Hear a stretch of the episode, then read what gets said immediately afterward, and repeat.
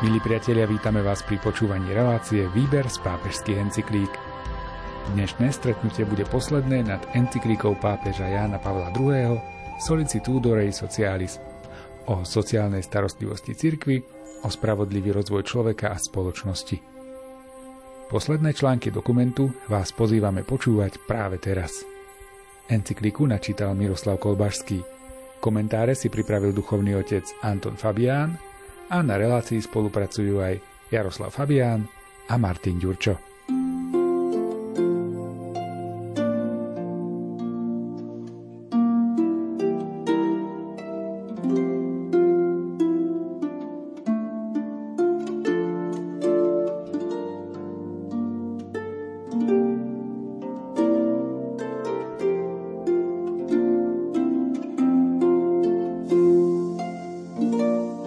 Preto povzbudený príkladom Pavla VI.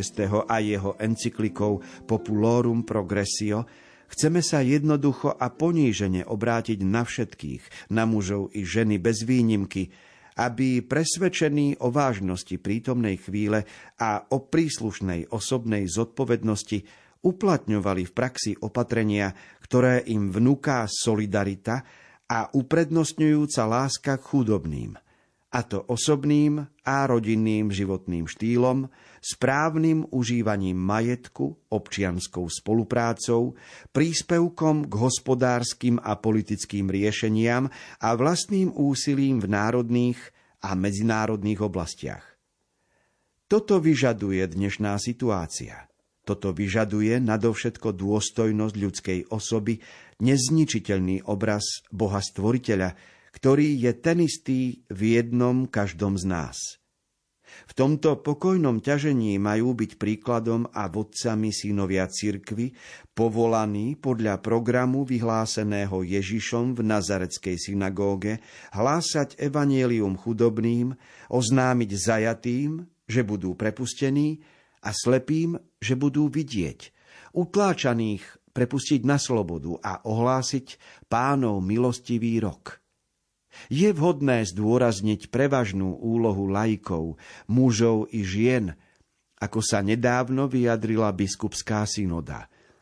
Oni majú s kresťanskou odhodlanosťou oživovať časné skutočnosti a v nich ukázať, že sú svetkami a budovateľmi pokoja a spravodlivosti.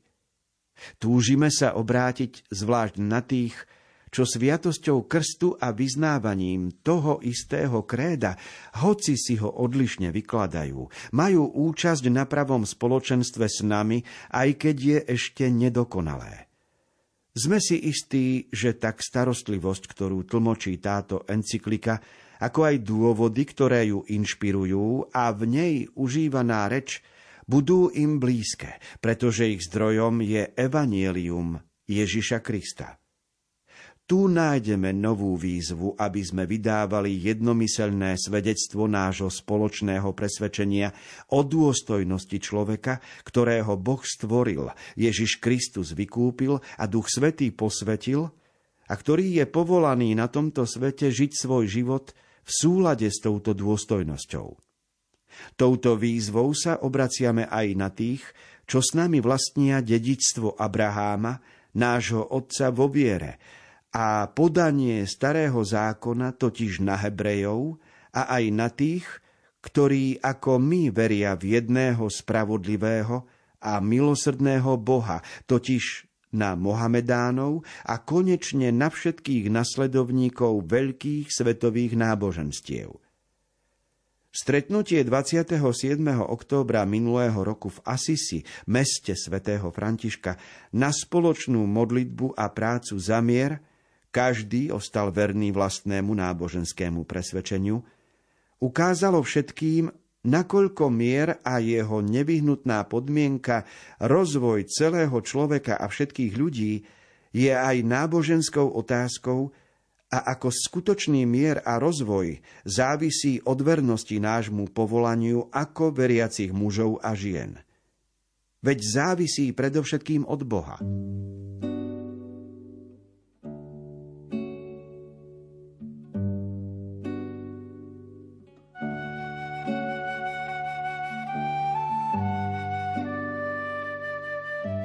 Pohybujeme sa v závere encykliky, ktorú napísal Jan Pavol II pred 35 rokmi.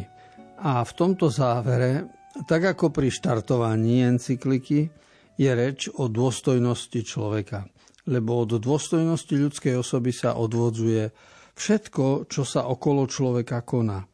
Pretože je stvorený na obraz Boží, preto si zaslúži dôstojnosť nie preto, že by mu to pripisovala bratislavská vláda, alebo preto, že má občianský preukaz, nejakú identitu svoju, ale preto, že je Božím stvorením.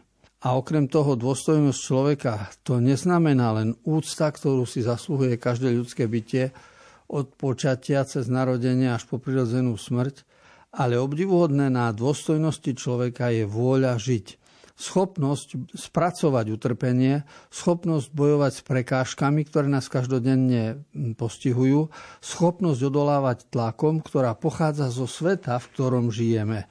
A toto je na človeku obdivuhodné, preto dôstojnosť osoby si zasluhuje veľkú pozornosť.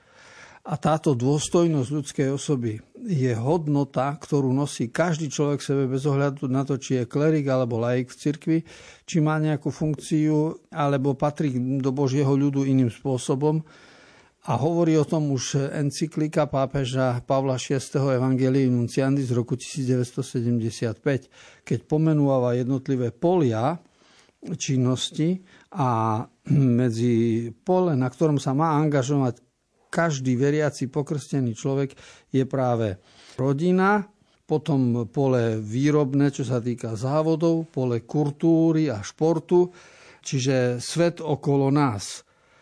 No a pre klerikov je vyhradené priestor kostola a cirkvy, lebo to je pole, na ktorom oni majú sa starať o šírenie vanília. Ale všetky ostatné, oveľa väčšie polia, sú zverené pokrsteným ľuďom, ktorý, pre ktorých máme výraz laici. A v tejto súvislosti, keďže sa blížime k záveru encykliky, sa pápež Jan Pavol II obracia aj na Židov, aj na Mohamedánov, aj na iné náboženstva veľké svetové, ako je hinduizmus, buddhizmus. A hovorí, že tie dve záležitosti, mier a rozvoj, pokoj vo svete a pokrok vo svete, sú aj náboženské otázky. Lebo my ich rátame medzi spoločenské otázky, rátame otázku mieru a rozvoja do politiky, ale e, svojím spôsobom to patrí aj medzi náboženské otázky. Čiže náboženské otázky nie sú len o modlitbe, o kostolnom poriadku a o sviatkoch, ale náboženská otázka je aj uplatňovanie mieru, pokoja vo svete, a nehrešiť vojnou a uplatňovanie rozvoja, spravodlivosti a nehrešiť vykoristovaním a ponižovaním druhých.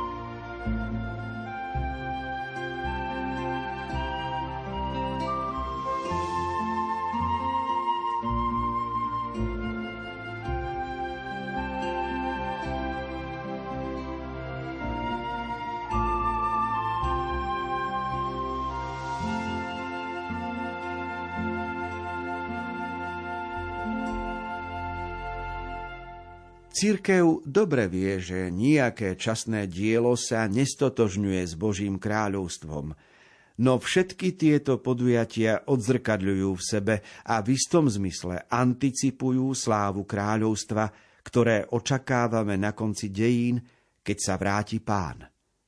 Ale toto očakávanie nás nikdy nesmie pozbaviť záujmu o ľudí v ich konkrétnej osobnej situácii a v ich spoločenskom národnom a medzinárodnom živote, nakoľko tento život, nadovšetko teraz, je podmienkou a prípravou budúceho. Nič nie je márne, a nič sa nestratí z toho, čo sa v ktoromkoľvek úseku dejín spoločným pričinením všetkých a s pomocou Božej milosti môže a má vykonať, aby ľudský život bol ľudskejší, aj keď tento prínos je nedokonalý a dočasný.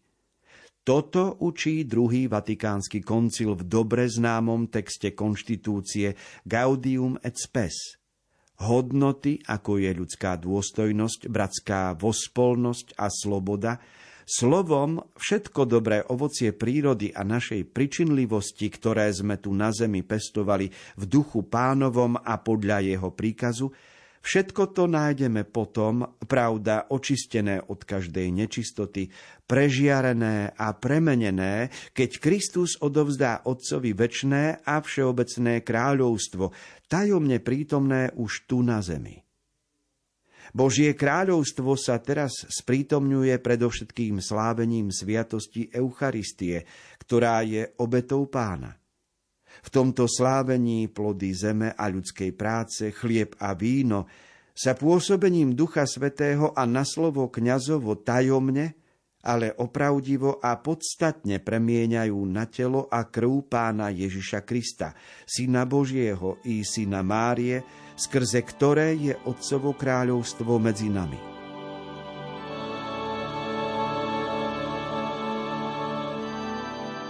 Keď hovoríme o časných dielách, jasne rozlišujeme od Božích diel, lebo Božím dielom bolo napríklad konanie Kristovo medzi ľuďmi. A časné diela, ktoré my pozorujeme vo svete, rozvoj budov, rozvoj vesmírnych letov, automobilového priemyslu a tak ďalej, to je jasne okolo nás. To znamená, že rozlišujeme časné kráľovstvo a Božie kráľovstvo.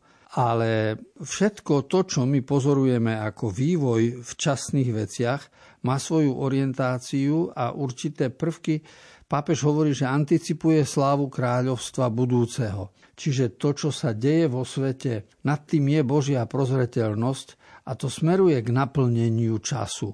Preto človek, kresťan, nemôže byť pesimistický, lebo orientácia celého sveta, keď je v Božích rukách, tak je v, Boží, v, dobrých rukách, i keď e, zásluhou človeka prechádza krízovými etapami. Každopádne, ak my sa zapájame do vývoja sveta svojou pričinlivosťou, tak všetko, čo robíme, za to všetko nájdeme aj ocenenie a ohodnotenie v Božích očiach v čase, keď tento vývoj dosiahne také formy, ktoré budú znamenať naplnenie dejín vesmíru. V Omši sa modlíme krátku vetu, ktorá je z celej Omše najdôležitejšia, lebo keď prídeme do kostola, tak tam máme program úvodný, textový, čítame z Biblie, potom tam máme program modlitebný, potom vezmeme chlieb a víno, potom je tam rozdávanie príjmania a keby sme z tých 40 minút alebo 30 sa pýtali, ktorá minúta je najdôležitejšia, ktorá je kľúčová, ktorú by bolo treba podčiarknúť,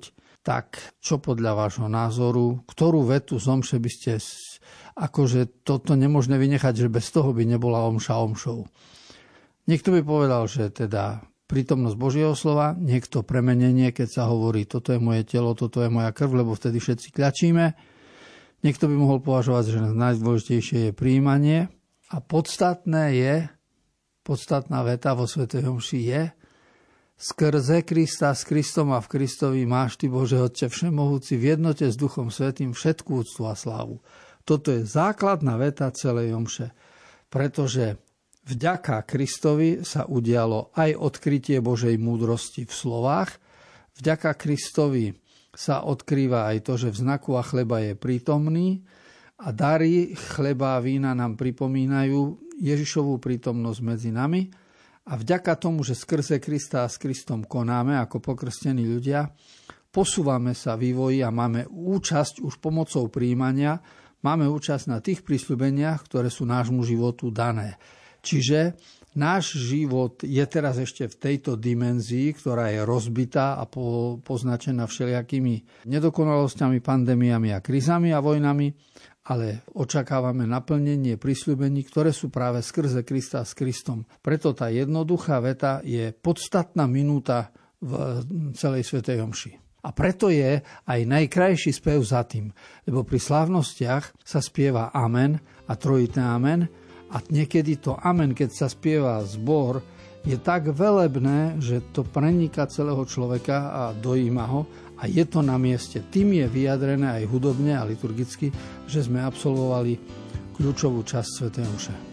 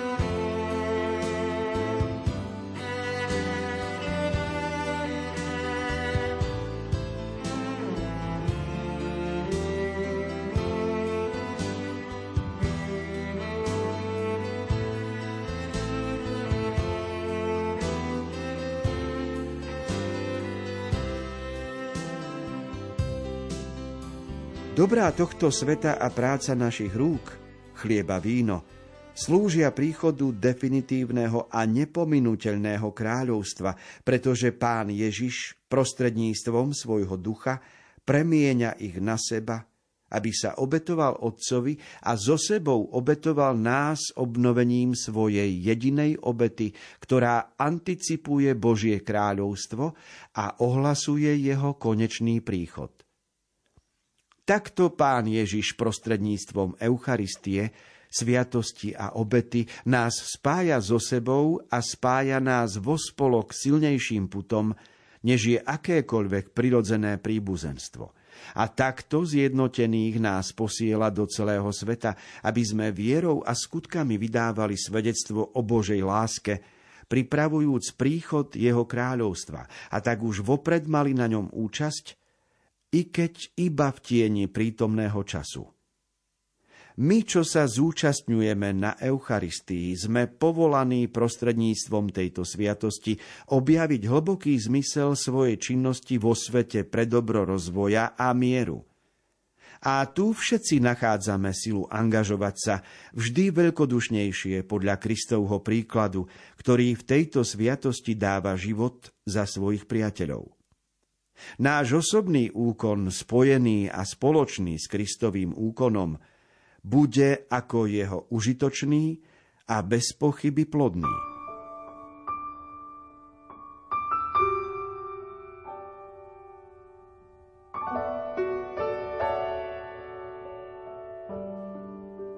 Hovoríme o rozvoji sveta a pri tomto pokroku vo svete prežívame príbuzenstvo s ľuďmi, ktorí sú okolo nás a prežívame príbuzenstvo s nebeským Otcom, príbuzenstvo vo viere s Ježišom Kristom.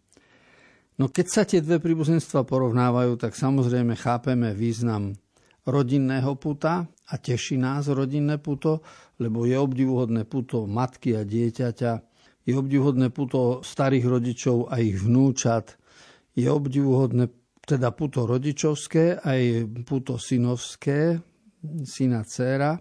Všetky tieto vzťahy majú veľkú hodnotu. A Jan Pavol II si dovolí v encyklike povedať vetu, že tieto puta prevyšuje ešte príbuzenstvo s Kristom. Prostredníctvom Eucharistii nás tak spája so sebou, že je to silnejšie puto než tie príbuzenské puta.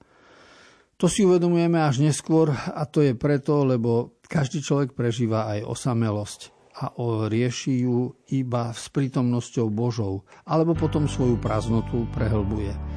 A tam potom túto prázdnotu života alebo osamelosť nedokáže naplniť ani syn, dcera, všetky ostatné príbuzenské puta, lebo ľudia dorastajú, menia sa, vzťahy sa menia a teda hodnota prirodzených pút je adekvátna tej situácii a tým rokom, v ktorých žijeme, ale nemožno to nazvať ako absolútne.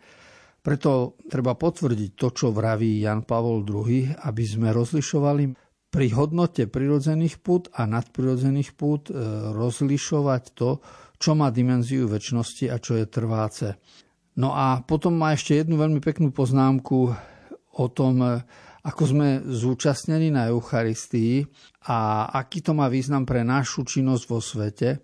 My sme niekedy roztržití, aj sa z toho spovedáme, aj si pri, pripadáme, že som v kostole, ale myslím na prácu, alebo plánujem, čo budem robiť a, a my to predkladáme ako svoju hriešnosť. A je to pravda, ale je zaujímavá tá jeho veta, že my máme v tej sviatosti obnoviť zmysel svojej činnosti vo svete pre dobro rozvoja a mieru.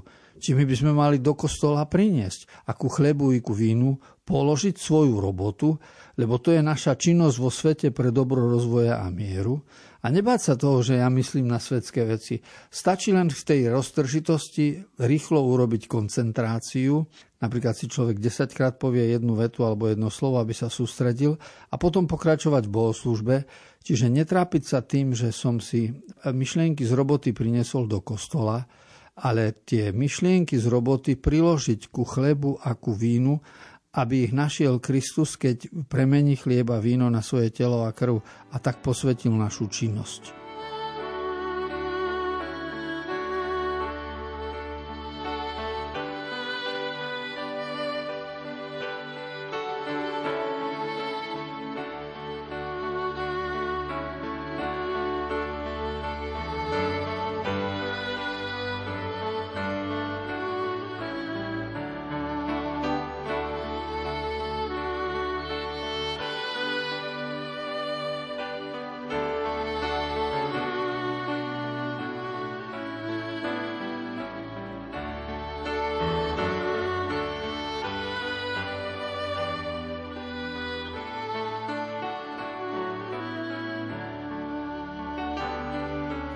Tomto mariánskom roku, ktorý sme vyhlásili, aby katolícky veriaci vždy viac hľadeli na Máriu, ktorá nás predchádza na púti viery a s materskou starostlivosťou sa prihovára za nás u svojho syna, nášho vykupiteľa, túžime zveriť jej a jej orodovaniu ťažkú situáciu súčasného sveta, úsilia prítomné i budúce, často spojené s veľkými utrpeniami, aby prispeli k opravdivému rozvoju národov, ktorý predložil a ohlásil náš predchodca Pavol VI. V súlade s kresťanskou nábožnosťou v minulosti zverujem Najsvetejšej Panne ťažkosti každého z nás, aby ich predložila svojmu synovi a dosiahla od neho, aby ich uľavil a zmenil. Ale predstavujeme jej aj spoločenské pomery, a samú medzinárodnú krízu so znepokojujúcimi aspektmi biedy a nezamestnanosti, nedostatkom potravy, horúčkovitým zbrojením, nedbalosťou o ľudské práva, počiatočnými alebo skutočnými konfliktmi a nebezpečenstvami, že sa môžu rozšíriť. Všetko toto chceme detinsky predložiť pred jej milosrdné oči opakujúc znova s vierou a nádejou starodávnu antifónu. Svetá Božia rodička, neodvracaj zrak od našich prozieb. Pomôž nám v núdzi a z každého nebezpečenstva vysloboď nás, Ty Panna slávna a požehnaná. Najsvetejšia Panna Mária, naša Matka a Kráľovná, je tá, čo sa obrátila na svojho syna a povedala mu, nemajú vína. Ona aj chváli Boha Otca, že mocnárov zosadil z trónov a povýšil ponížených, hladných nakrmil dobrotami a bohatých prepustil na prázdno. Svojou materskou starostlivosťou sa ujíma osobných, ich sociálnych záležitostí života ľudí na zemi. Pred Najsvetejšou Trojicou zverujem Panne Márii to, čo sme v tomto liste vyložili, vyzývajúc všetkých, aby uvažovali a činne sa zapojili do práce za pravý rozvoj národov, ako to výstižne pripomína Omša za rozvoj národov. Všemohúci Bože, v Tebe majú spoločný pôvod všetky národy a chceš, aby v Tebe tvorili jednu rodinu. Prenikni srdcia všetkých ľudí ohňom svojej lásky a vzbuď v nich túžbu po spravodlivom rozvoji, aby pozemské hodnoty, ktoré si určil pre všetkých, každému umožnili plne rozvinúť svoju osobnosť. Pomáhaj nám odstrániť nespravodlivé rozdiely medzi ľuďmi, aby v celej ľudskej spoločnosti zavládla spravodlivosť a rovnosť. Na záver tejto encykliky o toto prosíme v mene všetkých bratov a sestier, ktorým na znak pozdravu posielame osobitné požehnanie. Dané v Ríme pri Svetom Petrovi dňa 30. decembra 1987 v desiatom roku nášho pontifikátu.